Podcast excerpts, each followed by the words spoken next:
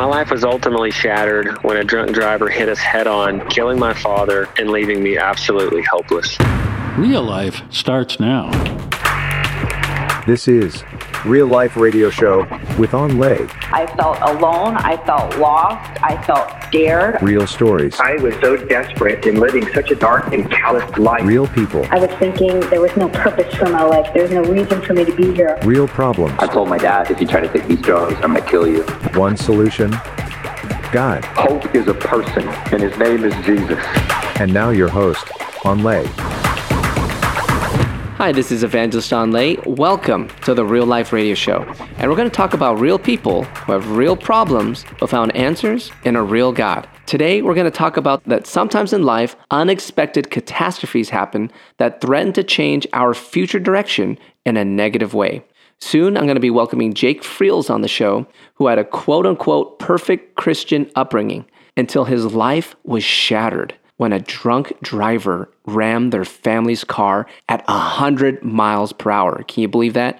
And it forever altered his family's lives, changing the course of history for his young life. Jake, welcome to the show. Anh Le, so honored to be on here with you. Yeah, welcome to the Real Life Radio Show, Jake. And, you know, I want to get right into it. Jake, before the accident, describe your life and faith as a young boy. And it was just one of those, like I say, leave it to Beaver families. You know, everything was just absolutely perfect and had an amazing mom and dad. Wow. Had older brothers and sisters that were just amazing. And we did things as a family all the time. You know, we went to the lake, we went fishing, we went ride motorcycles. We did a lot of amazing things. Grew up in church. My dad even planted a church and started a church in a small hometown in Stephenville, Texas. Wow. And it was just that. It was amazing.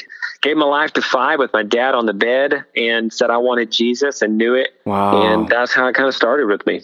Wow. So, you know, here you are, things are going good, but then something unexpected happened in your life, and your family's car was hit unexpectedly by a drunk driver. Tell us what happened that day for you.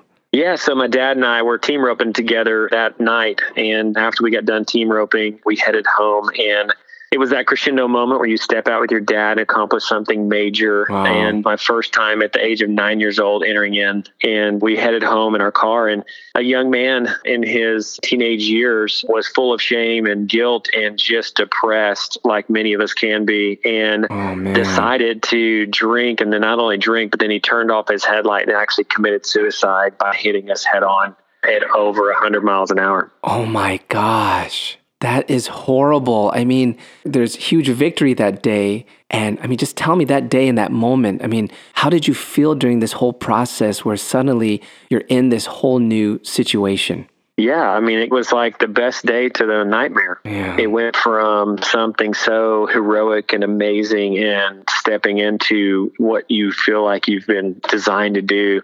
And all of a sudden, waking up in a truck that was on fire. And the first thing I see is my mom and dad laying there, picture perfect, no cuts, no blood. I look at my two older brothers and they're same, no cuts, no blood. Wow. And yet my body was rescued out of the back of the truck. So I wasn't even in the truck. God took me out of my body and put me back in the truck and I saw my family like I did. But it was so chaotic, to be honest with you. It was so scary. Yeah. And the truck was literally on fire. Gosh. And next thing I know, I'm put in a helicopter and I'm flown by myself as a nine year old to an emergency room. And they're setting my leg back together, stitching my face back together. And then I go to sleep and I wake up in a total different world. Wow. Jake, now tell me, your relationship with your father at this point of time is really close, right? Oh, yeah. Yeah. Tell me a little bit about that. Yeah, you know, my dad was such a just an amazing man when it came to intentionality and love and family. And, Wow. you know, coaches our soccer teams and took us all over to do all this stuff together as family. So, you know, it was an iconic family to be in. And for all that to disappear, it just absolutely took the wind out of my life. I mean, it just took Oh so much away from me because my family just absolutely shattered overnight. So, and you found out like some really unexpected news about your father. Yeah, the next day. How did you find that out? Tell me about that moment. Yeah, I woke up and my oldest brother wheeled me down in my mom's room and she was bandaged from head to toe because she had hit the windshield and the rearview mirror and shattered her leg. The engine had pinned her to the seat and she was completely disfigured and broke her back. I was standing next to my uncle and a few other men And next thing I know, my uncle grabbed me and said, Hey, I need you to know your dad's dead. Oh my gosh. And, you know, it's like, what? You know, I mean, all of a sudden, it's like, that's not real. There's no way that's real. You know, there's so much just oh my gosh. uncertainty. And then they wheel me from there into my brother's room, and his head was split from his eyebrow to the back of his skull, and he was in a coma state. They'd revived him from the dead multiple times. Oh my god. And so the next thing I know is I'm wheeled out of there and wheeled into a car and taken back to my house where I'm all alone. There's people there and there's my grandma's around, but it was alone in the sense that my family was gone. It changed it overnight. That's horrible, Jake. Now, when you said change, I'm understanding that with your father not being there anymore, something happened to the family dynamic. What happened as you were getting older with your dad not being there?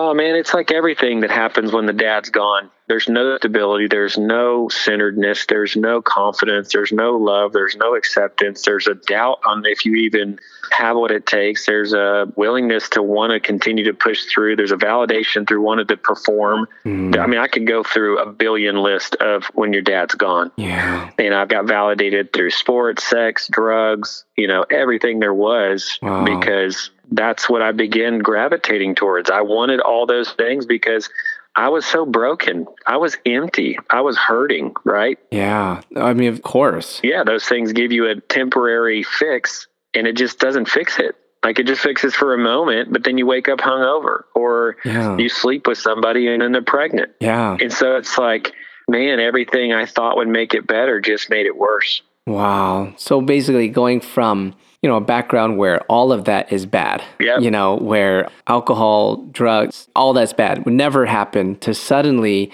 as you're getting older, your life took a change for the worse, and you started diving into those things that you used to think were bad. Is that right?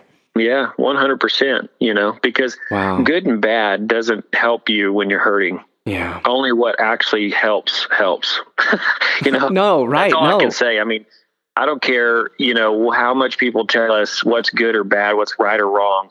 Either it helps us or it doesn't. Hmm. And the vicious cycle that I found myself in was going back to a source of help that didn't help. Yeah. You know, and it took me years. I mean, it took me 10 years to wake up from that. Wow. I mean, I was in it so deep and so long. And I honestly just thought that the church, you know, whatever you want to call that, I thought it was just going to hate me and I didn't want to go back, Yeah. you know? And so Yeah. I just felt all this just brokenness inside, but I wanted help and I didn't know how to get it.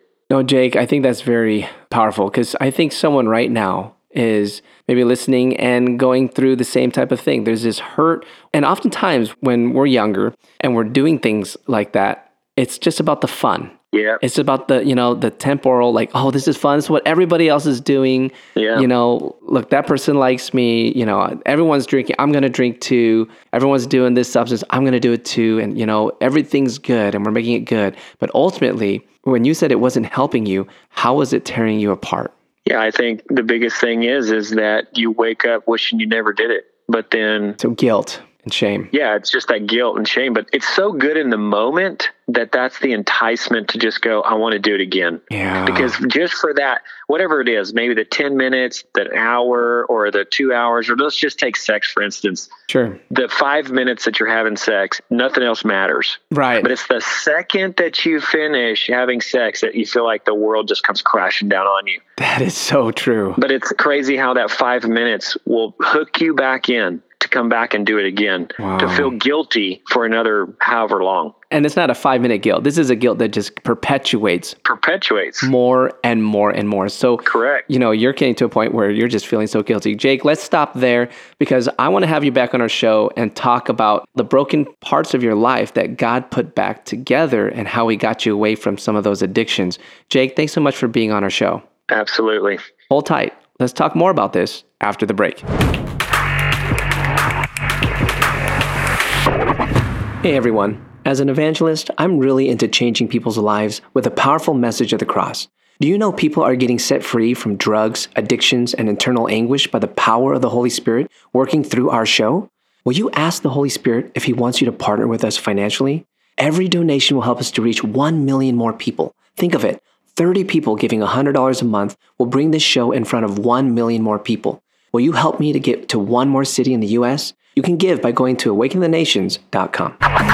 Real Life Radio is a ministry of Awakening the Nations, a 501c3 nonprofit organization that depends on your donations. If you would like to find out more about Awakening the Nations or make a tax deductible donation, please visit our website at awakeningthenations.com or call us at 877 480 4477. That's awakeningthenations.com or 877 480 4477. More real life starts now. Welcome back to the show where we're going to go deeper into what you just heard. So, what are you thinking about this? I mean, I think his story is relatable to many today. When things go wrong in your life, you tend to try to find ways to fill the pain from all that hurt that happened a long time ago. Now, we live lives asking questions when bad things happen. We say things like, Why did this event happen? Did I do something to cause it or even to deserve it, right? Sometimes we say things like, I wish it didn't turn out this way. We can live lives of regret. But when bad things happen, this is a natural response to look back and be in shock of why things happened. I think that Job in the Bible, who lost everything in days, I mean, people called him the most blessed, to suddenly his own wife sees it so bad and tells him to curse God and die, basically just end it all. And that's a response that many people can have. When bad things happen, we can suddenly wonder why God is allowing these things to happen. And subtly, just very slightly, you know what happens? We don't want to trust God anymore. More and more, we'll try to take control of our own lives, believing that we have the power to prevent bad things from happening. But can we? I think that's an illusion. What does the Bible say when we go through these things and we can't quite explain why we're going through them? In the Bible, it talks about trusting God beyond what we can understand. Yes, we don't have answers to why those bad things happen in our life, but one thing we do have we have someone who knows all things. We have God whom we can trust. The Bible says in Proverbs 3 5 through 6, says, Trust in the Lord with all your heart and lean not on your own understanding. In all your ways acknowledge him, and he shall direct your paths. You know, when bad things happen, it's hard to trust the Lord. But when we do, when we go past our understanding, when we say, you know what, I don't understand, God, why this happened, but I'm going to choose to lean into you. I'm going to choose to trust you rather than trust myself. And that's really hard. But when you do that, the Lord will start to direct your paths. He will lead you into a different place. Your situation will change. And most of all, He'll heal you. And I'm going to pray for that to happen for you, my friend. If you're going through something, I'm going to pray for you right now. Lord Jesus, I'm praying, Lord God, that instead of trusting in ourselves, take a moment to say, Lord Jesus, I receive you and I trust in you, and I need your direction. I receive your direction in Jesus' mighty name. Well, I hope you're blessed by this testimony, and I know that your life was touched. If you need prayer, please give us a call at 877 480 4477. That's 877 480 4477. See you next time.